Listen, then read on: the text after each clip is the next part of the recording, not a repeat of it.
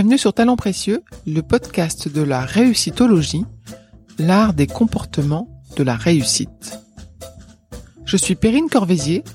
Avec Amélie Dag, mon associé, nous avons créé Human Learning Expedition, le cabinet de conseil comportemental qui produit ce podcast.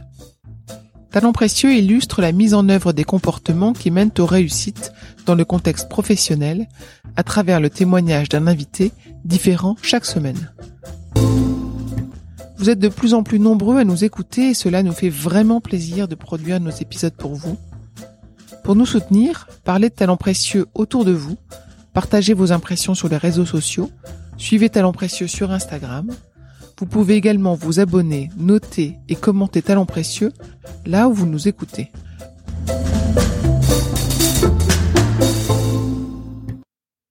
Moi, ils m'animent, hein, les élèves. C'est, c'est sûr que je suis tellement, tellement fière quand ils euh, arrivent à dépasser une difficulté. Je suis tellement heureuse de les accompagner. Donc ça, c'est vraiment, ça me fait complètement euh, vibrer. Et puis, effectivement, euh, une année ne ressemble pas à une autre parce que voilà, il y a tellement, tellement de chemins que j'ai jamais l'impression de faire deux fois la même chose. Même si j'étudie deux fois le même, le même livre, de toute façon, j'apprends encore à relire entre les lignes à grâce à eux. Voilà, il me faut encore découvrir des choses. Il me, voilà.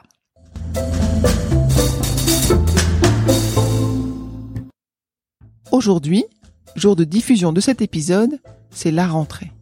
La fameuse rentrée des classes. Un événement important puisqu'il concerne près de la moitié de la population française. En effet, plus de 12 millions de jeunes Français font leur rentrée à l'école, au collège et au lycée. Et également, ce même jour, il y a près de 800 000 enseignants qui accueillent ces élèves.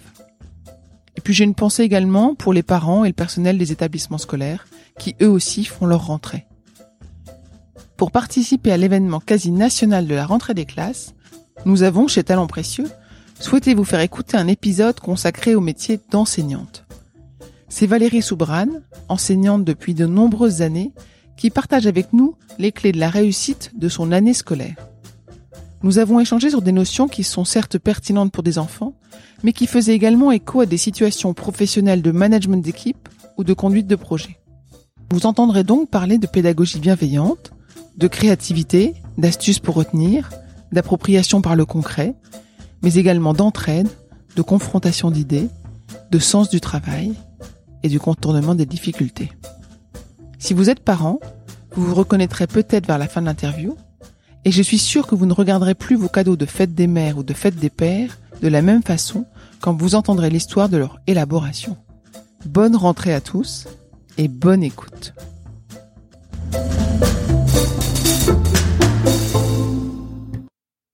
Bonjour Valérie. Bonjour Perrine. Merci de nous euh, consacrer du temps. Est-ce que vous pouvez me dire mm-hmm. le métier que vous exercez? Eh bien, je suis professeure des écoles, c'est-à-dire euh, voilà, enseignante pour le pour le primaire. Ça fait maintenant 23 ans que j'exerce ce métier. Toujours sous Avec ce passion. Euh, ben, au départ, j'étais institutrice. institutrice. Euh, j'ai fait en fait euh, des études de droit pour être juge pour enfants. Et puis très vite, je me suis aperçue que euh, c'était pas du tout les les études que j'avais, enfin le, que j'avais espéré. Et euh, je me suis dit, en fait, je garde le côté, euh, voilà, enfant que qui m'animait profondément, euh, et euh, je me dirige plutôt vers, vers l'enseignement.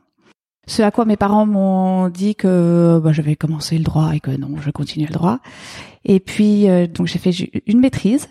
Et euh, au bout de la maîtrise, je leur ai dit bah écoutez, j'ai fait ce que vous avez voulu, maintenant je vais faire ce que je veux moi. et ça a été vraiment une révélation.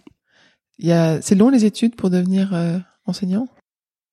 Alors à l'époque, euh, il fallait un bac plus deux. Euh, voilà, donc euh, on avait une première année où dès la première année d'ailleurs nous étions euh, moitié du temps en formation et moitié du temps en cours théorique. Deuxième année identique avec un concours qui avait lieu, bien je ne me souviens plus, que c'était l'entrée non fin de première année. Voilà, mais je crois que tout ça a bien changé depuis. Donc dans le bain, j'entends que la première année, vous êtes déjà dans une salle de classe euh, au moins à temps partiel, c'est ça? Oui, tout à fait. Alors ce que j'ai adoré dans cette formation, c'est que c'était extrêmement concret et pratique. Moi, c'est ce que j'aime, c'est ce contact évidemment avec euh, avec les élèves qu'on euh, vit à travers nos stages. Donc c'était des stages qui duraient euh, entre, je dirais, trois et oui trois semaines, c'est ça, trois semaines. Le temps de voir euh, notre maître de stage à l'œuvre dans sa classe. En fait, on était au début petite souris, juste en observation.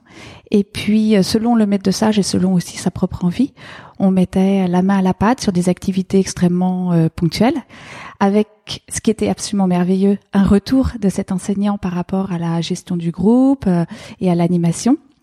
Ça permettait de voilà réorienter par rapport à nos objectifs si ça n'avait pas été ce, ce qu'il fallait et euh, et puis animer correctement et apprendre aussi de ses erreurs. Donc c'était vraiment intéressant. C'est la raison d'ailleurs pour laquelle j'adore euh, accueillir des, euh, des, stagiaires.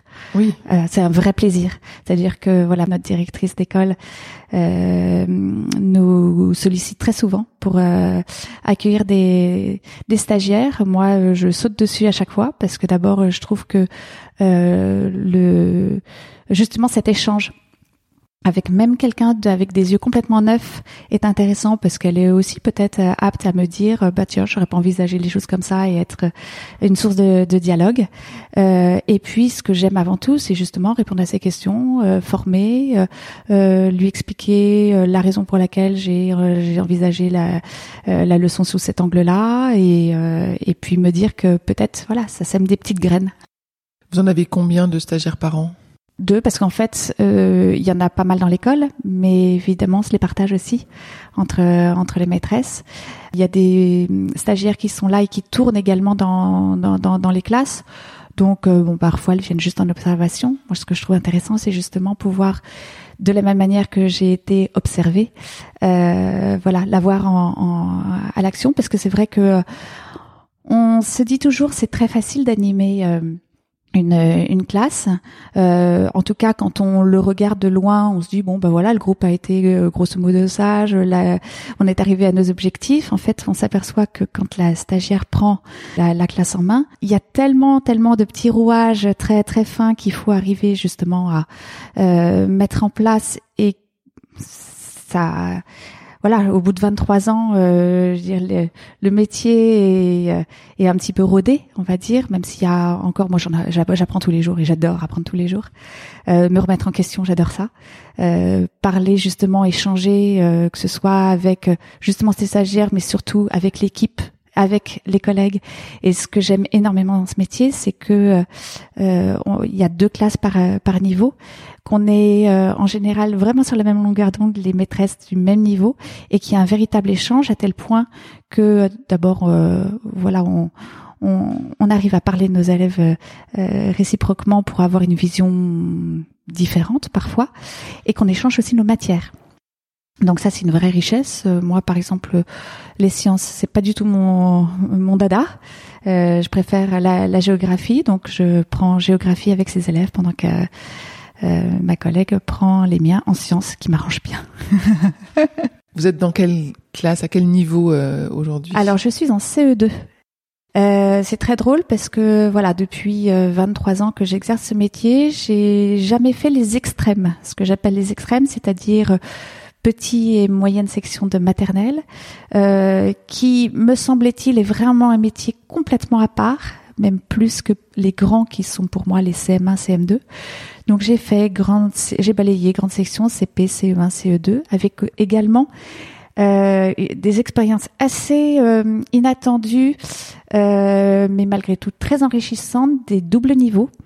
J'ai fait du CP, grande section CP, mais j'ai également fait du grande section CE1, donc avec un niveau, euh, voilà, en, en et demi effectifs, c'est ça euh, euh Oui, alors demi effectifs, effectivement, c'était des classes qui, euh, euh, alors n'étaient pas trop conséquentes en termes de du nombre d'élèves puisqu'ils étaient 24, 25, effectivement, mais il y avait là par exemple 18, c'était assez effectivement euh, décalé. Il y avait 18 grandes sections et 6 CE1.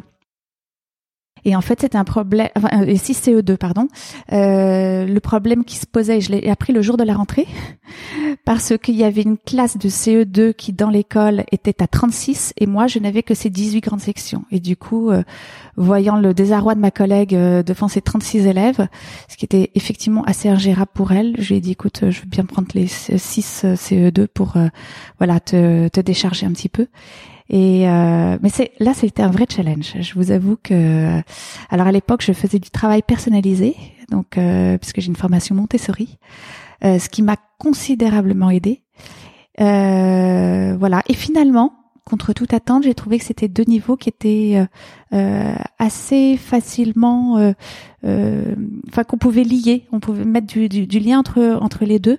il a fallu pousser un petit peu les grandes sections à devenir assez autonomes rapidement, ce qui, à mon avis, est très bénéfique pour eux. Mais ça, le, justement, la, la pédagogie du Montessori m'y a énormément aidé. Euh, et puis, ce qui était absolument extraordinaire, c'est que je n'avais que 6 CE2. Donc, ces petits moments privilégiés où je pouvais grappiller une demi-heure par-ci, une demi-heure par-là, parce que ça n'excédait jamais, euh, ou peut-être maximum 40 minutes, parce que après, il fallait que je rattrape tout le groupe.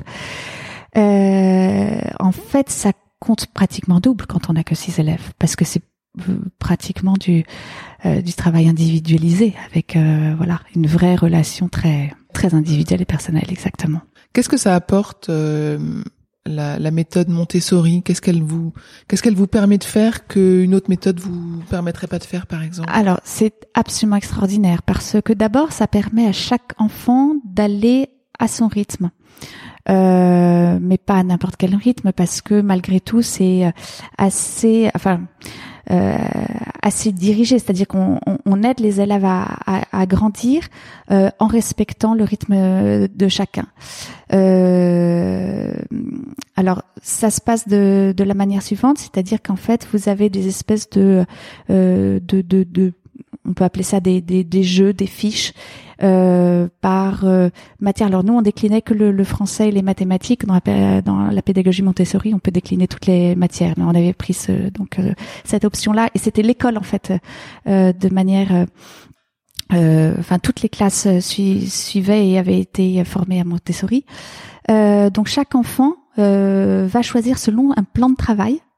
Euh, qu'on définit par avance, un, une fiche euh, et l'exécute de manière personnelle et individuelle. Et nous, nous sommes là uniquement pour euh, balayer la classe et euh, avoir un, un œil sur sur chacun, valider en fait les, les, les acquis, faire une remédiation quand effectivement on s'aperçoit que l'enfant est passé à côté, redescendre d'une marche quand effectivement la marche a été a été trop haute, mais du coup, chacun vraiment avance en fonction de sa de sa propre progression. Et ce qui est assez inhabituel dans un enseignement euh, frontal euh, collectif où en général on fait donc la même euh, voilà la, même notion au même moment qu'on estime que chacun doit doit doit suivre un rythme bien collectif. collectif. Mais ça veut dire que par exemple ce lundi matin, il n'y a pas euh, euh, français, euh, les verbes du premier groupe au passé composé. Du tout. Alors, il y a des troncs communs en fait, qui sont la deuxième partie de la matinée, c'est-à-dire que première partie de la matinée qui était grosso modo, alors ça dépendait en fait du niveau des, élèves, j'entends, de leur classe, évidemment. Euh, entre allez une heure et demie, oui, il y avait une bonne heure et demie de travail personnalisé. Ensuite récréation et ensuite après on partait sur un tronc commun qui permettait effectivement de faire passer ces fameuses notions du passé composé, euh, voilà, à toute la classe. Ce que prenaient ou pas les uns ou les autres en fonction de euh, la, la, maturation et leur leurs possibilités. Et puis après justement par l'intermédiaire de tous ces travaux qui étaient gradués, de revenir avec eux sur ce fameux passé composé avec des enfants qui allaient tout de suite euh, faire la fiche numéro 5 parce que c'était pas la peine de passer par la 1, le 2, le 3, la 4 et au contraire des enfants qui avaient vraiment besoin de, euh, toutes les étapes pour arriver à comprendre le, le, système et y revenir. Et comment est-ce qu'on fait quand un élève est en difficulté dans une classe et qu'on voit qu'il qu'il est un peu à la traîne eh bien, c'est justement là, euh, en fait, tout l'intérêt de cette pédagogie. C'est-à-dire que c'est une pédagogie qui est en constante évolution. C'est-à-dire que si vous voyez que même la fiche 1 pour l'enfant euh, X a été trop compliqué, c'est à nous d'inventer l'affiche qui va aller, l'outil qui va aller. En fait, il y a énormément de manipulation, c'est-à-dire qu'on va passer par le concret. Euh, D'autant plus qu'on est dans, effectivement dans, dans, dans, les petites classes et de la manipulation et la manipulation qu'on n'a absolument pas le temps d'exploiter en fait en grand groupe, parce qu'effectivement, pour arriver à manipuler, c'est compliqué. Euh, alors, c'est aussi une pédagogie qui euh, nécessite qu'on ait euh, des classes qui soient assez grandes pour avoir un espace suffisant. Parce que euh, rendez-vous bien compte qu'effectivement la manipulation, elle passe par un tapis par terre avec plein de petits cubes ou de euh, voilà et, et que du coup dans une dans des classes qui, qui sont un peu étriquées, un peu exiguës, il faut alors après, il y a d'autres astuces. On ouvre sa porte, on travaille sur le palier, à condition que les collègues d'en face veuillent bien et qu'on ait aussi des enfants. Mais euh, curieusement, les enfants sont très respectueux finalement, même si ce sont des, euh, pour certains, des, euh, des, des, toniques, du, du calme finalement des autres. Et, et c'est vrai que j'avais une expérience assez intéressante une année avec un même groupe. C'était un groupe justement de, de grande section de maternelle. Euh, j'ai changé de classe euh, physiquement en cours d'année parce que j'étais dans un préfabriqué euh, en attendant la construction en fait, d'un autre bâtiment. Euh, et euh, donc dans ce préfabriqué, j'avais une place minime. Je faisais du travail personnalisé à, l'époque, avec, si vous voulez, que des espèces d'étagères en, hauteur où les enfants, pour arriver à prendre leur jeu ou leur, leur, leur fiche, étaient obligés d'escalader, enfin de prendre une chaise. De bon, alors beaucoup d'autonomie, c'était certes, mais aussi euh, complexe parce que voilà. Et en fait, au mois de donc euh, janvier, j'ai intégré cette, cette nouvelle classe. J'avais donc les mêmes élèves, j'avais donc le même la même façon de travailler, les mêmes fiches, le même euh, voilà. J'avais j'ai eu une ambiance diamétralement différente. C'est-à-dire que là où ils avaient tout le temps besoin de me solliciter parce que c'était trop en hauteur, parce qu'ils avaient besoin de moi, parce que et du coup j'étais sur tous les fronts à la fois, euh, je me suis retrouvée dans une ambiance complètement calme, apaisée, parce que tout était en fait à leur niveau et euh, j'étais sidérée effectivement de me rendre compte qu'avec les mêmes ingrédients dans un espace différent, je pouvais avoir une classe aussi euh, aussi changée, transformée. J'ai une question sur le travail de groupe. Euh, mhm. en entreprise, c'est de plus en plus euh, demandé. On travaille en groupe projet, on, on travaille en équipe. Est-ce qu'on est formé? Est-ce que vous vous formez euh, ce travail-là en primaire ou est-ce que c'est pas encore le moment de, le faire? Je pense que ça peut être tout à fait le moment de le faire. C'est vrai que c'est euh, un moyen que j'utilise pas assez. En fait, je trouve ça compliqué. Euh, je trouve ça compliqué parce que euh, il y a des enfants qui vont se laisser complètement euh, euh complètement guidés ou par, par le, le, groupe dans lequel ils vont s'insérer et que du coup ils vont se, enfin ils vont s'oublier. Euh, alors que d'autres vont prendre le lead, qui vont du coup donner toutes les réponses. Et je trouve qu'à cet âge-là, en fait, euh, c'est toute la difficulté d'arriver à, à, trouver sa place dans, dans le groupe. Euh, et que ceux qui prennent le lead, alors en tant qu'adulte, on va laisser peut-être, euh, je sais pas, la parole euh, à ceux qui spontanément l'auraient moins prise. C'est ben, je trouve que c'est pas le cas avec les enfants. Et du coup je me trouve toujours un petit peu euh, en, en difficulté à me dire bah finalement celui-là il se sera laissé simplement porter par le groupe. L'autre il aura tout pris. Et puis euh, finalement les échanges ils sont pas trop dans l'échange, pas trop dans l'écoute. Mais peut-être que c'est parce que c'est moi qui sais pas le, gérer suffisamment.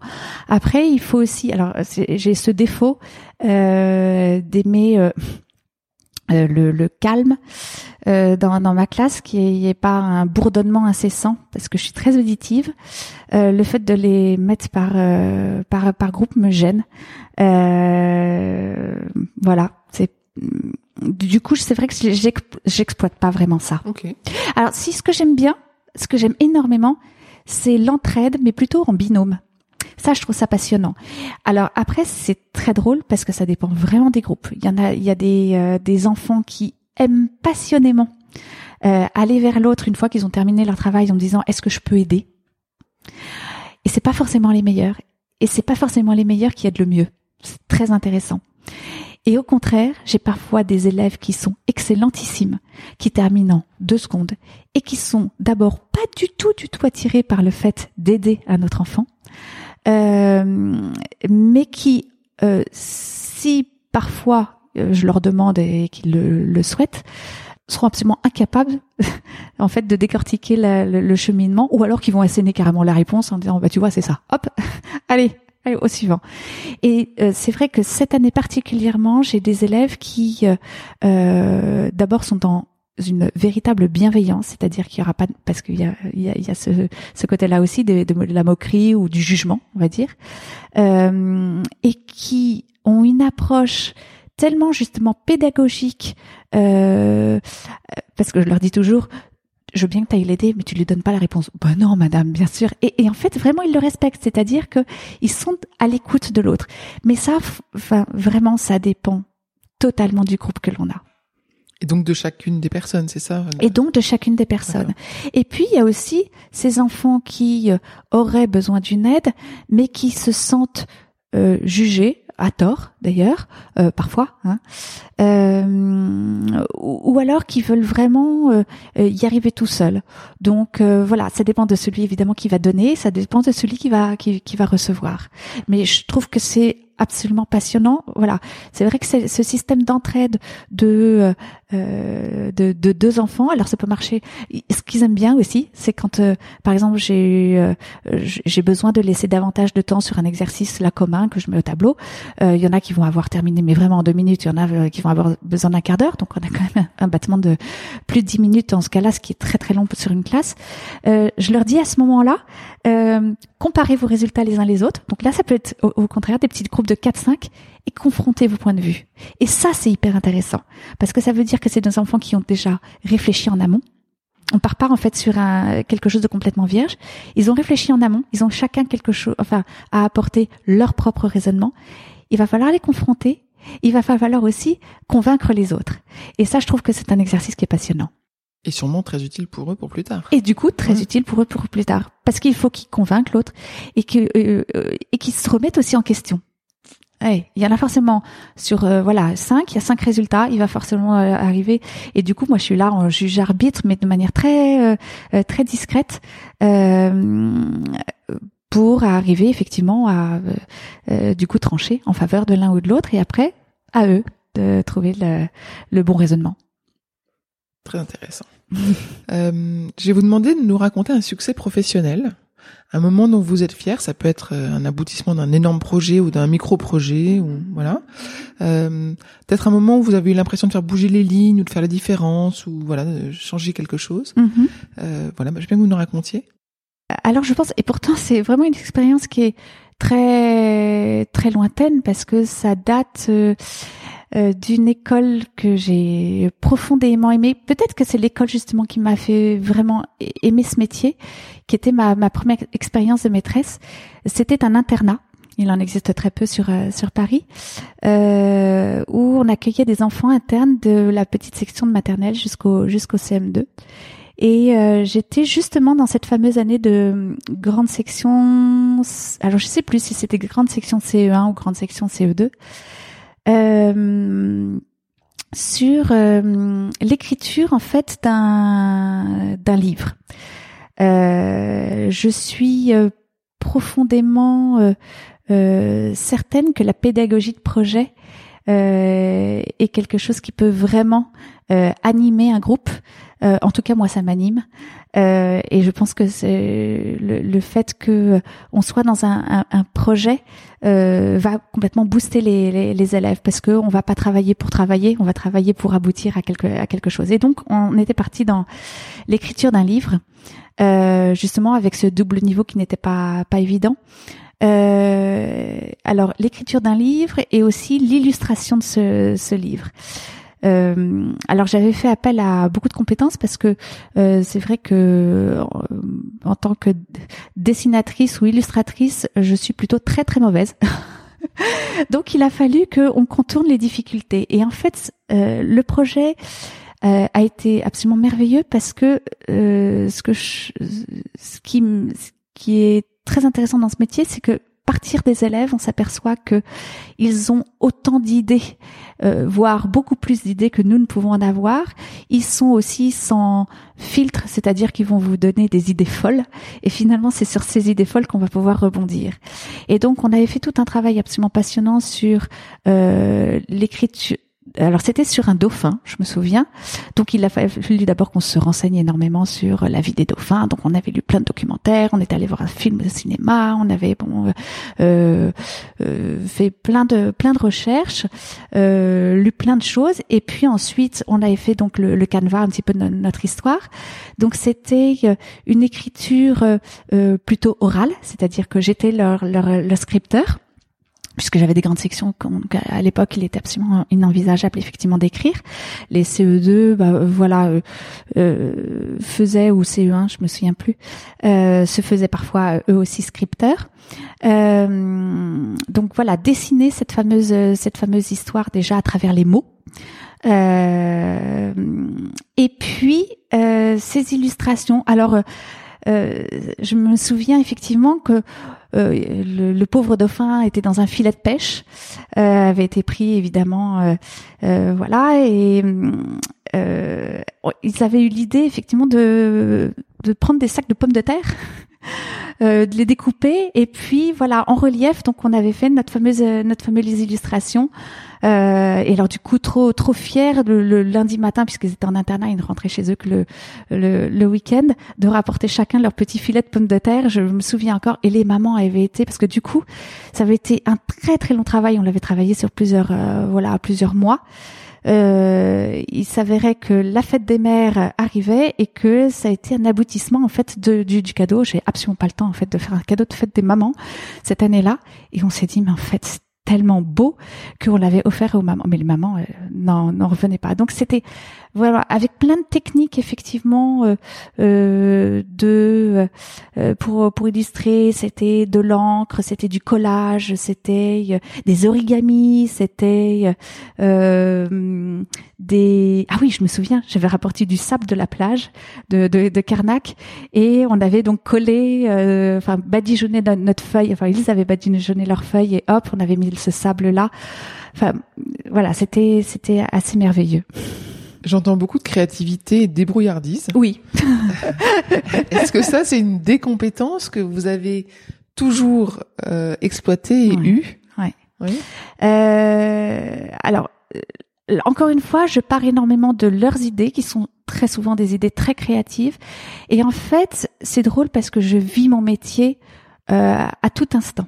C'est-à-dire que là, je vous parlais de fête des mères tout à l'heure. Là, ma fête des mères de cette année, euh, l'idée a germé alors que j'étais en train de me balader sur l'île de Noirmoutier euh, en juillet dernier.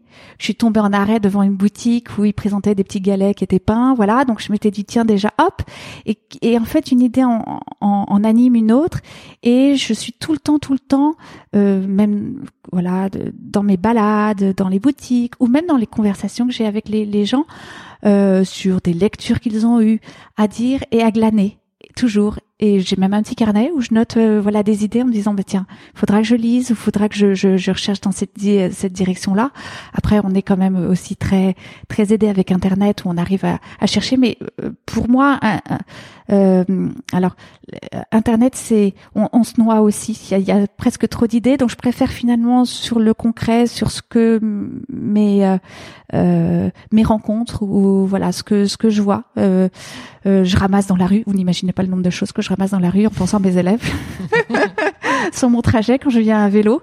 Voilà, je suis toujours à me dire tiens si ça ça pourrait me servir et hop je donc euh, donc voilà. Et puis euh, et puis voilà, j'aime bien rebondir tout le temps sur euh, euh une idée qui va, je vous dis, en entraîner une autre et, et, et finalement dessiner un petit peu le fil de de, de, de l'année de l'année scolaire quoi.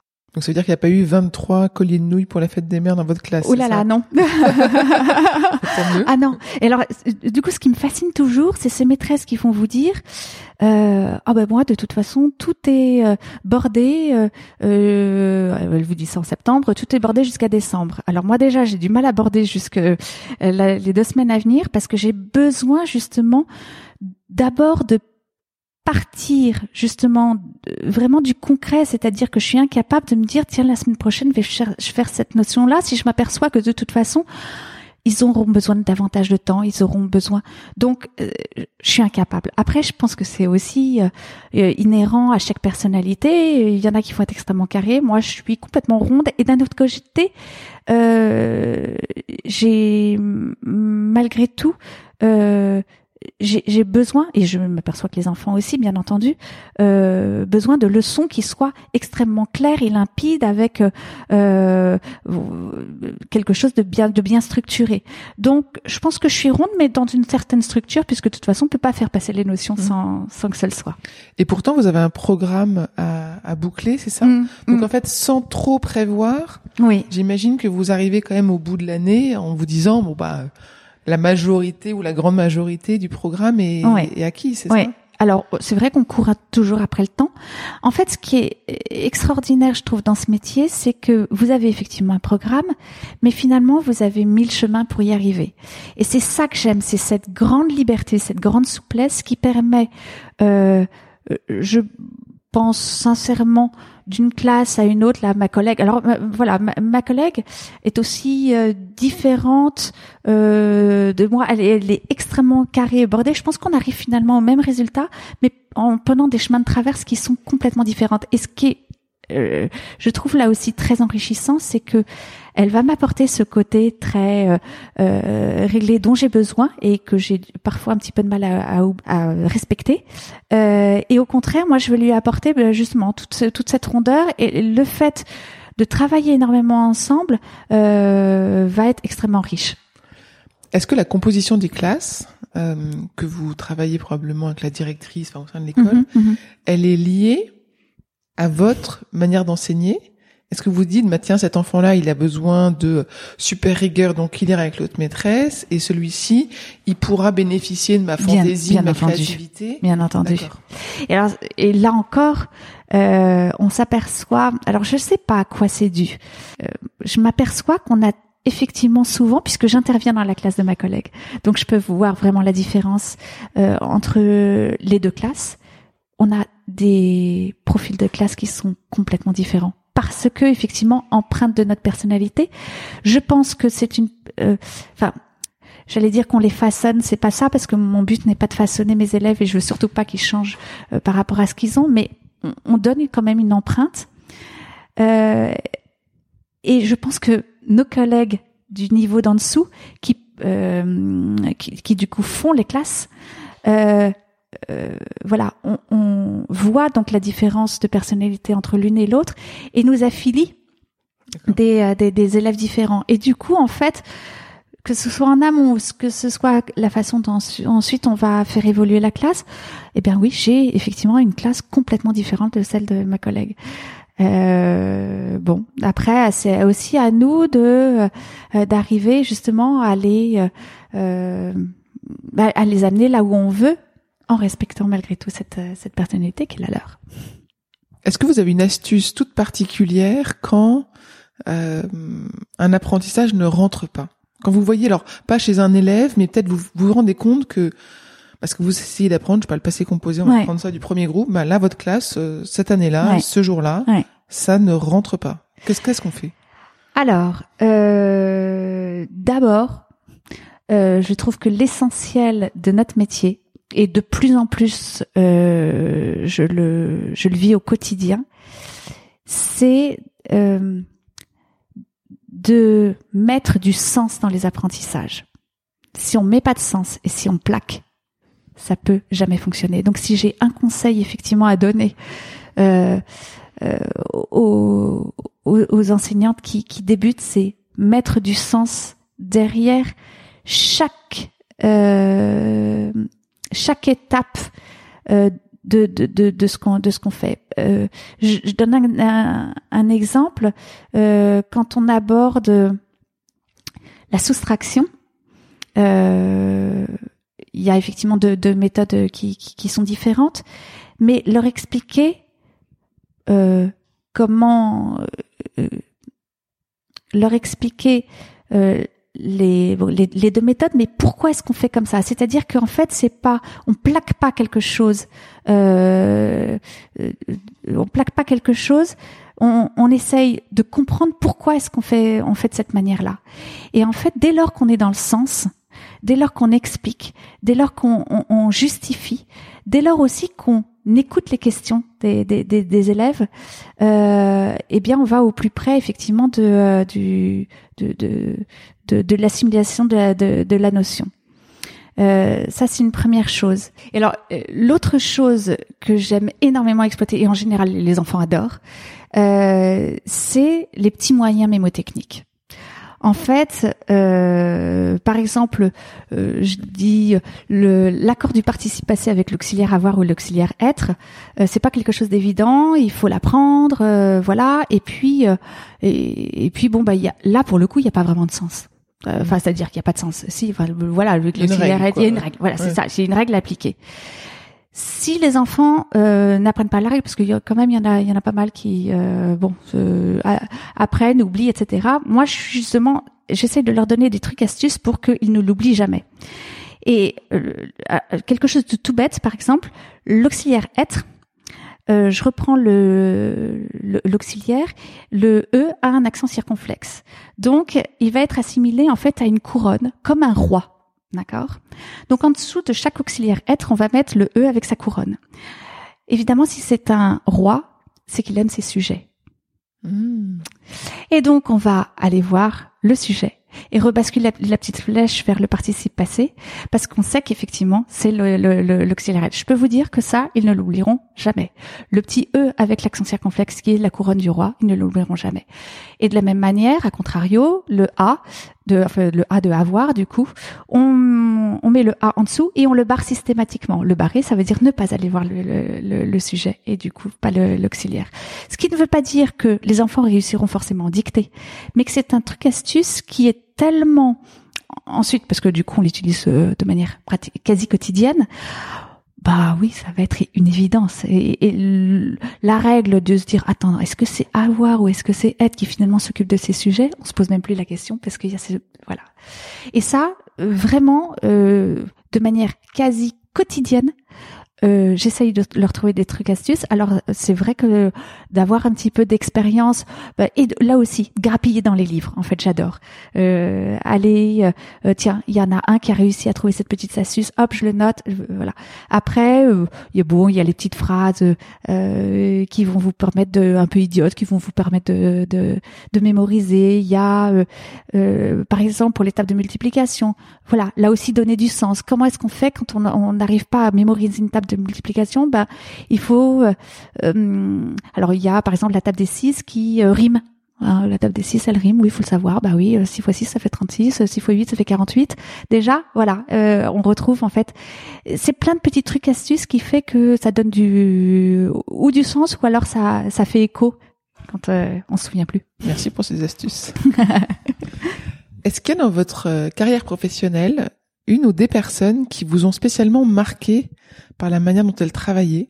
Alors mes maîtres de stage euh, m'ont beaucoup beaucoup appris parce que je trouve que effectivement c'est très bien d'apprendre dans les bouquins, c'est très bien d'entendre des, des, professeurs qui, euh, euh, enfin à l'école de euh, pendant ma formation, qui vous expliquent ce qu'il faut faire, mais en fait tant que vous n'êtes pas voilà dans une classe et confronté à des élèves et confronté aux problèmes euh, de leur transmettre, euh, bah tout ça, ça ça ça reste très abstrait. Euh, j'ai beaucoup appris de mes erreurs. Euh, je pense que je progresse. Euh, enfin, j'ai beaucoup progressé à travers euh, mes, ces différentes expériences et grâce à mes maîtres de stage qui m'ont voilà qui ont pointé du doigt euh, quand ça, ça n'allait pas, quels étaient les, les, écueils dans lesquels il fallait pas tomber, le vocabulaire vraiment précis qu'il fallait utiliser. Donc mes maîtres de stage, oui, euh, vraiment, euh, particulièrement pendant ces deux années. C'est vrai qu'après, quand on est lâché dans une classe, bah faut se dépatouiller.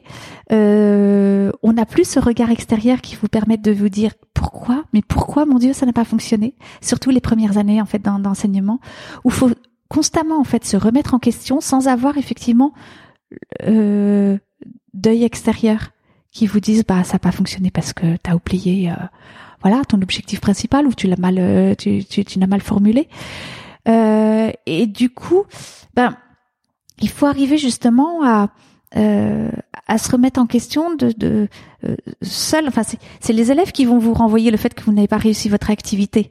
Mais bah, il faut ensuite trouver la, la solution. Donc ça c'est pas pas évident. Alors si moi il y a vraiment une personne qui m'a énormément inspirée.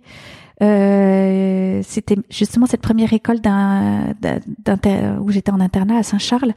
C'est une école que j'avais choisie parce que c'est une école dans laquelle j'avais fait mon premier stage euh, en fin d'année. C'est une, école qui m'a euh, qui, qui, qui m'a appris, je pense plus que n'importe quelle école parce que on était alors là pour le coup sans cesse en train de se remettre en question tellement c'était compliqué, tellement c'était difficile, tellement en fait les profils étaient euh, d'enfants étaient euh, étaient difficiles parce qu'ils vivaient des choses euh, voilà un peu à la Zola euh, qui se qui poussaient tout seuls euh, que les parents les voyaient jamais parce qu'ils étaient eux-mêmes complètement débordés par leur histoire personnelle.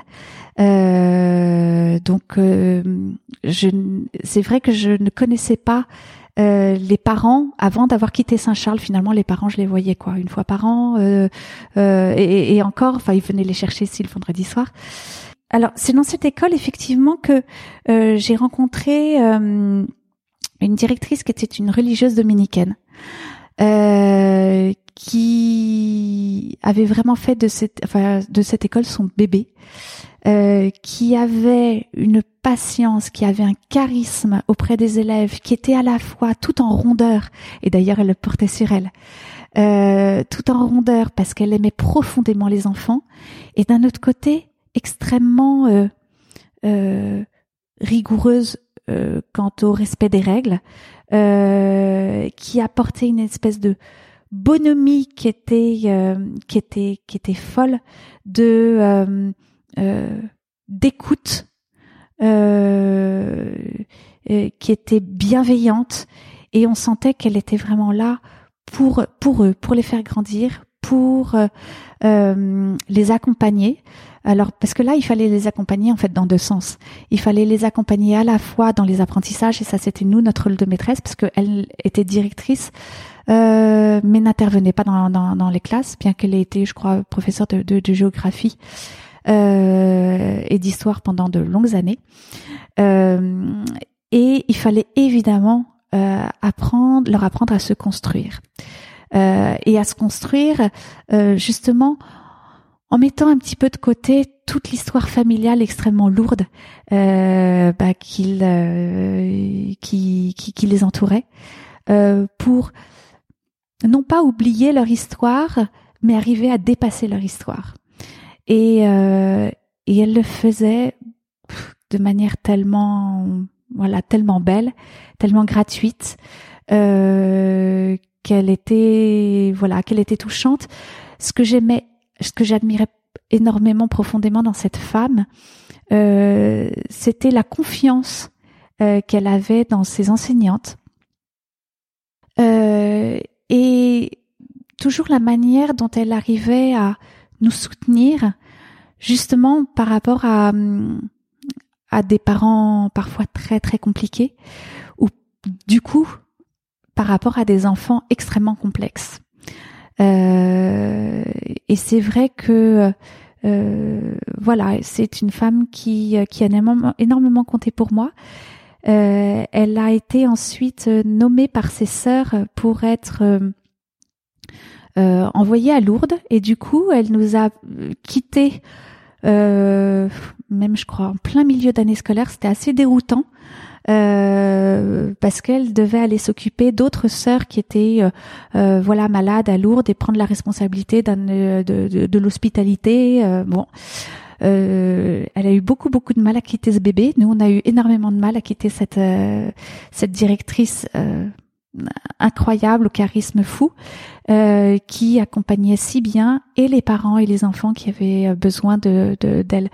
Euh, il faut dire que c'était un, une école euh, qui avait été créée euh, au, début du, du siècle à, la suite d'une épidémie de choléra. voilà, où il y avait eu énormément d'orphelins et, et, ensuite qui avait eu vocation à justement accueillir des enfants avec une vie voilà pas toujours très très facile. Très clair. Belle histoire en tous les cas. Oui. Est-ce qu'il y a des choses que vous auriez aimé qu'on vous dise plus tôt dans votre vie professionnelle, qu'on vous apprenne plus tôt? Oui. Euh, mais ça, c'est peut-être justement le fait d'avoir commencé par cette fameuse école euh, qui, est, qui était Saint-Charles. Euh, c'est que mon métier, c'est d'enseigner. Euh, j'aime profondément ce métier, je, je, suis animée par ça. Euh, voilà, plus plus, plus j'exerce, plus j'aime. Et donc euh, enseigner aux enfants ne me pose aucun problème. Euh, la chose que j'ai vraiment découverte sur le tard, c'est les parents. Parce que, alors surtout quand j'ai fait le grand écart, en fait, effectivement, entre ce fameux, cette fameuse école où finalement les parents nous faisaient une confiance quasi aveugle, parce que de toute façon, les études de leurs enfants leur passaient vraiment euh, loin derrière, euh, qu'ils n'avaient pas d'autre choix que de nous faire confiance. Euh, quand je suis arrivée, du coup, euh, ben, dans Paris 16e arrondissement, euh, voilà, avec des parents qui étaient là pour le coup très très présents. Euh, qui avaient une, qui, a, qui, ont évidemment une, une attente extrêmement différente de, de l'éducation. Euh, alors là, j'ai pris une douche froide là. Apprendre à gérer les parents, c'est ça? C'est ça. Apprendre à gérer les parents. Apprendre euh, d'abord euh, euh à euh, ce que parfois ils comprennent que voilà, si les enfants comprennent pas, c'est pas que de la faute de l'enseignante. Euh, ça, j'ai été effectivement assez surprise de, de, de, de cette vision-là que j'avais pas trop imaginée au départ. Euh, oui, apprendre à, à respecter. Euh, c'est drôle parce que finalement, les enfants, je trouve, euh, d'emblée ont un vrai respect de l'enseignante. À partir du moment où euh, on instaure une relation vraie avec eux, j'ai jamais eu trop de, de difficultés de, de, de relations avec avec les enfants, même quand il y en a voilà qui sont un petit peu difficiles, qu'il faut reprendre, qu'il faut voilà bon ben, c'est compliqué, mais enfin on arrive à gérer. Euh, ce qui est différent, mais en fait on, on, apprend aussi à, à gérer les parents. C'est-à-dire que euh, je pense que quand je suis arrivée là dans, euh, à Saint-François, euh, bah, j'ai pris des claques. Euh, parce que j'ai peut-être pas osé dire zut quand il fallait dire zut. Et que bah, ça s'apprend. Euh, voilà, en ayant un petit peu de bouteille et en étant un petit peu plus euh, sûr de euh, mon métier et de la façon dont il fallait que j'aborde les choses, bah, j'ai pu expliquer aux parents, mais parfois il, faut taper un peu du poing sur la table parce que bah, parce qu'ils ont ils ont besoin aussi de s'entendre dire que voilà c'est c'est c'est comme ça qu'il faut faire. Très bien. Tout simplement. Donc voilà, ça on l'avait pas dit. Donc j'entends que euh, quand vous êtes en vélo, vous ramassez des choses dans la rue, que quand vous êtes en vacances, vous pensez à vos élèves. Tout à fait. Que euh, après l'école, il y a les parents à gérer. Oui. Euh, comment est-ce que vous, vous vous ressourcez, vous trouvez quand même l'énergie? Parce que je, je, moi, je m'imagine pas euh, devant une classe de 25 élèves plus de 20 minutes, je pense. Donc comment est-ce que vous trouvez l'énergie d'y aller toute la journée, de vous ressourcer, de penser à vous? D'abord, je suis animée effectivement par ce, par ce métier. Euh, et, et c'est toute la joie de voir aussi la façon dont eux, ils arrivent à évoluer, dont ils dont ils euh, changent, dont ils apprennent, dont ils s'intéressent, dont ils... Enfin oui, ils sont... Moi, ils m'animent, hein, les élèves. C'est, c'est sûr que je suis tellement, tellement fière quand ils, euh, arrivent à dépasser une difficulté. Je suis tellement heureuse de les accompagner. Euh, donc ça, c'est vraiment, ça me fait complètement euh, vibrer. Euh, et puis effectivement, euh, ce que je vous disais tout à l'heure, une année ne ressemble pas à une autre parce que voilà, il y a tellement, tellement de chemins que j'ai jamais l'impression de faire deux fois la même chose. Même si j'étudie deux fois le même, le même livre, de toute façon, j'apprends encore à relire entre les lignes à grâce à eux voilà, il me faut encore découvrir des choses. Il me voilà. Après, euh, personnellement, alors mon vélo m'aide énormément. Euh, j'aime ces euh, parenthèses où je suis entre la maison, pas encore à l'école, mais avec cette liberté de sillonner euh, Paris, de penser à autre chose, tout en étant très concentré quand même euh, euh, sur sur mon trajet, la circulation. Mais en fait, voilà, c'est une effectivement une espèce de, de parenthèse. J'aime cette liberté que que je prends à travers ça. Je me ressource également de plus en plus. Moi qui ai toujours vu ma maman beaucoup jardiner et qui me suis toujours dit oh là là jamais le jardinage non non ça c'est pas possible c'est pas du tout pour moi. Euh, je voilà je jardine énormément dans ma maison de, de bord de mer à Carnac euh, à la campagne. J'ai besoin de, de, ce concret euh, qui m'anime en classe. J'ai besoin en fait du, du concret de, de, de, la nature de alors j'ai aussi beaucoup besoin de me retrouver toute seule. Euh, c'est peut-être le fait d'être entourée à chaque fois par euh, voilà cette classe de 28. Euh, j'aime ces moments où au contraire, c'est pour ça d'ailleurs peut-être que j'aime mon vélo, c'est que je suis toute seule sur mon vélo. Euh, j'aime ces moments où je me balade, où je suis sur mon paddle, ces moments où en fait il y a plus rien autour de moi. Euh, sur la plage. Euh, je m'enferme dans mon jardin et je, peux jardiner des heures euh, sans adresser la parole à personne. Même si je pense à ma classe, peu importe. Mais voilà, je suis moi toute seule et puis mon esprit vagabonde de manière différente. Il y a quelque chose aussi, c'est que à travers les années, ce que je vous disais tout à l'heure, j'aime pas le bourdonnement et le, bruit. Je pense que je suis de plus en plus allergique au bruit. Euh, c'est certainement le, le fait effectivement d'avoir des, euh, des, des enfants qui sont euh, alors pas dans la classe, mais par exemple d'être entouré par la cour de récréation. Il y a du bruit en permanence, donc euh, c'est vrai que je ferme les fenêtres. La cantine est extrêmement bruyante, et du coup j'aime aussi les, les, moments où je suis euh, sans, sans bruit du tout autour autour de moi. Donc ça, ça me ressource. Voilà. Qu'est-ce qui pourrait me ressourcer? Non, voilà, c'est c'est le fait de, de, me retrouver en fait moi, mais sans sans bruit, sans sans rien, sans personne autour de moi. Alors bon, j'ai euh, mes enfants aussi qui me qui qui me ressourcent, mais du coup c'est vrai que j'ai c'est c'est c'est peut-être pas bien ce que je vais dire, mais j'ai presque moins envie de me de me plonger avec eux dans euh, les apprentissages parce que je le fais voilà avec avec les autres. Finalement, j'ai énormément de patience avec mes élèves beaucoup moins avec mes, mes enfants. Euh, donc oui, bien sûr, quand ils me demandent, je, suis là pour pour les aider, mais bah, finalement, je m'aperçois que euh, je passe du temps avec eux pour euh, d'autres choses que les, les apprentissages. J'aime bien justement le mettre un petit peu euh, à l'écart. Qu'est-ce que vous diriez à un jeune ou à une jeune qui envisage de devenir professeur des écoles? Il faut qu'elle se sente vraiment dès le départ animée, je pense, par ce métier. Euh, encore une fois, c'est un métier, euh, euh, moi, dont je ne me lasse pas, mais parce que je, je pense que dès le départ, en fait, j'avais cette envie de transmettre. alors, il y a l'envie de transmettre. Il y a aussi euh, enfin, ça s'apprend aussi sur le tard. Je, je, pense la gestion du groupe, parce qu'en fait, il y a plein de trucs et astuces pour gérer un groupe. Euh, et qui est pas forcément évidente au départ. Je pense qu'il faut s'accrocher malgré tout.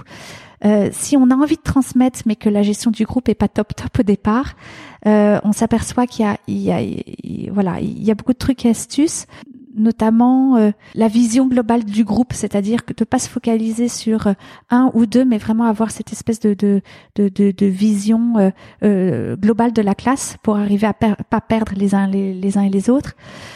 Qu'est-ce que je pourrais, oui, être animé. Et cette gestion de groupe, vous êtes formé, vous vous avez une formation permanente ou c'est sur le tas que que vous trouvez vos astuces vous-même?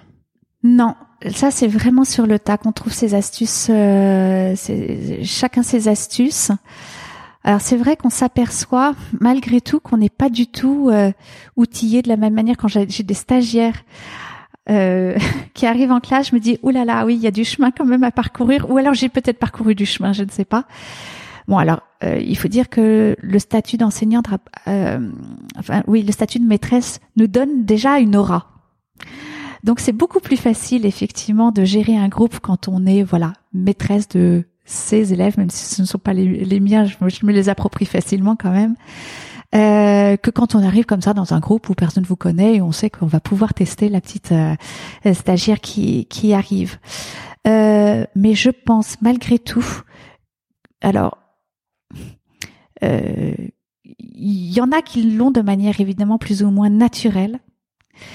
Quand on l'a pas de manière naturelle, il faut le travailler. Ça se travaille euh, vraiment euh, au quotidien en voyant ce, qui marche, ce qui marche pas, une espèce de, de, effectivement de remise en question. Le timbre de voix, à mon avis, est très important.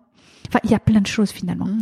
Mais le timbre de voix est très important, c'est-à-dire que si nous on a un timbre de voix qui est euh, très très très haut, très vif, on, s'aperçoit que les, les, enfants vont avoir un timbre de voix très haut, très vif. Au contraire, si vous baissez, après j'ai essayé plein plein de choses. C'est-à-dire que par exemple euh, une petite cloche qui est un signal sonore pour arriver à remettre le groupe complètement au calme, mais finalement euh, ça, hum, je m'aperçois que ça, ça ça en dérange certains parce que c'est un bruit qui est, qui est, qui est un peu agressif, euh, ou une lumière qu'on éteint. Par exemple si vous avez vos lumières, hop le signal qu'on qu'on indique aux élèves c'est j'éteins la lumière si je me tais immédiatement. Donc voilà ça peut être ça.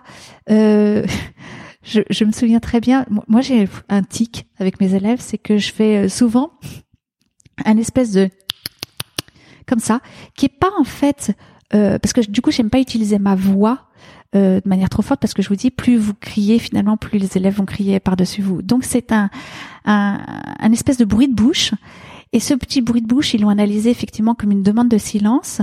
Ça me demande pas de forcer sur ma voix. C'est pas euh, agressif, si vous voulez, pour pour. Et je me souviens d'un papa qui était venu en observation dans ma classe parce que j'avais fait une porte ouverte justement pour montrer le travail personnalisé et qui m'avait dit. Euh, euh, vous, on voit vous avez fait du cheval parce que c'est et je dis bah pas du tout, j'ai jamais fait de cheval de ma vie, mais effectivement c'est mon petit truc astuce qui fait que en le en le faisant assez assez fort comme ça, voilà, c'est un petit signal. Alors après, il existe voilà plein de plein d'autres choses, mais ils l'ont analysé comme une demande. Euh, voilà, s'il vous plaît, taisez-vous, qui est quand même beaucoup plus agréable que le s'il vous plaît, taisez-vous de manière tonitruante. On arrive à la fin de la conversation. Qu'est-ce qu'on peut vous souhaiter pour votre avenir professionnel? Euh... Qu'est-ce qu'on peut me souhaiter?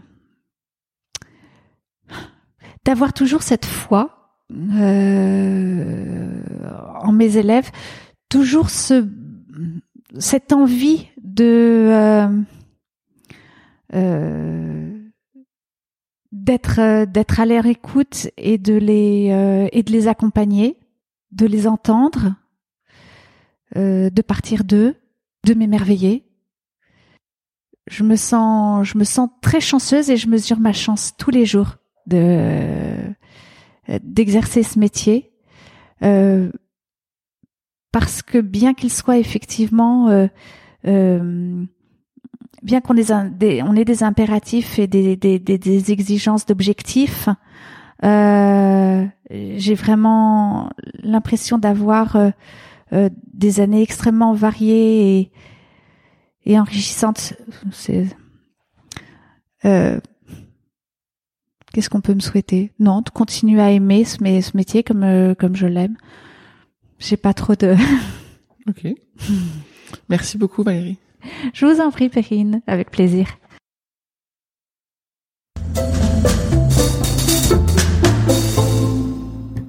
J'espère que vous avez apprécié ce podcast autant que nous avons aimé le préparer et l'enregistrer. Vous retrouverez les notes et les références citées lors de cet épisode sur notre site humanlx.com.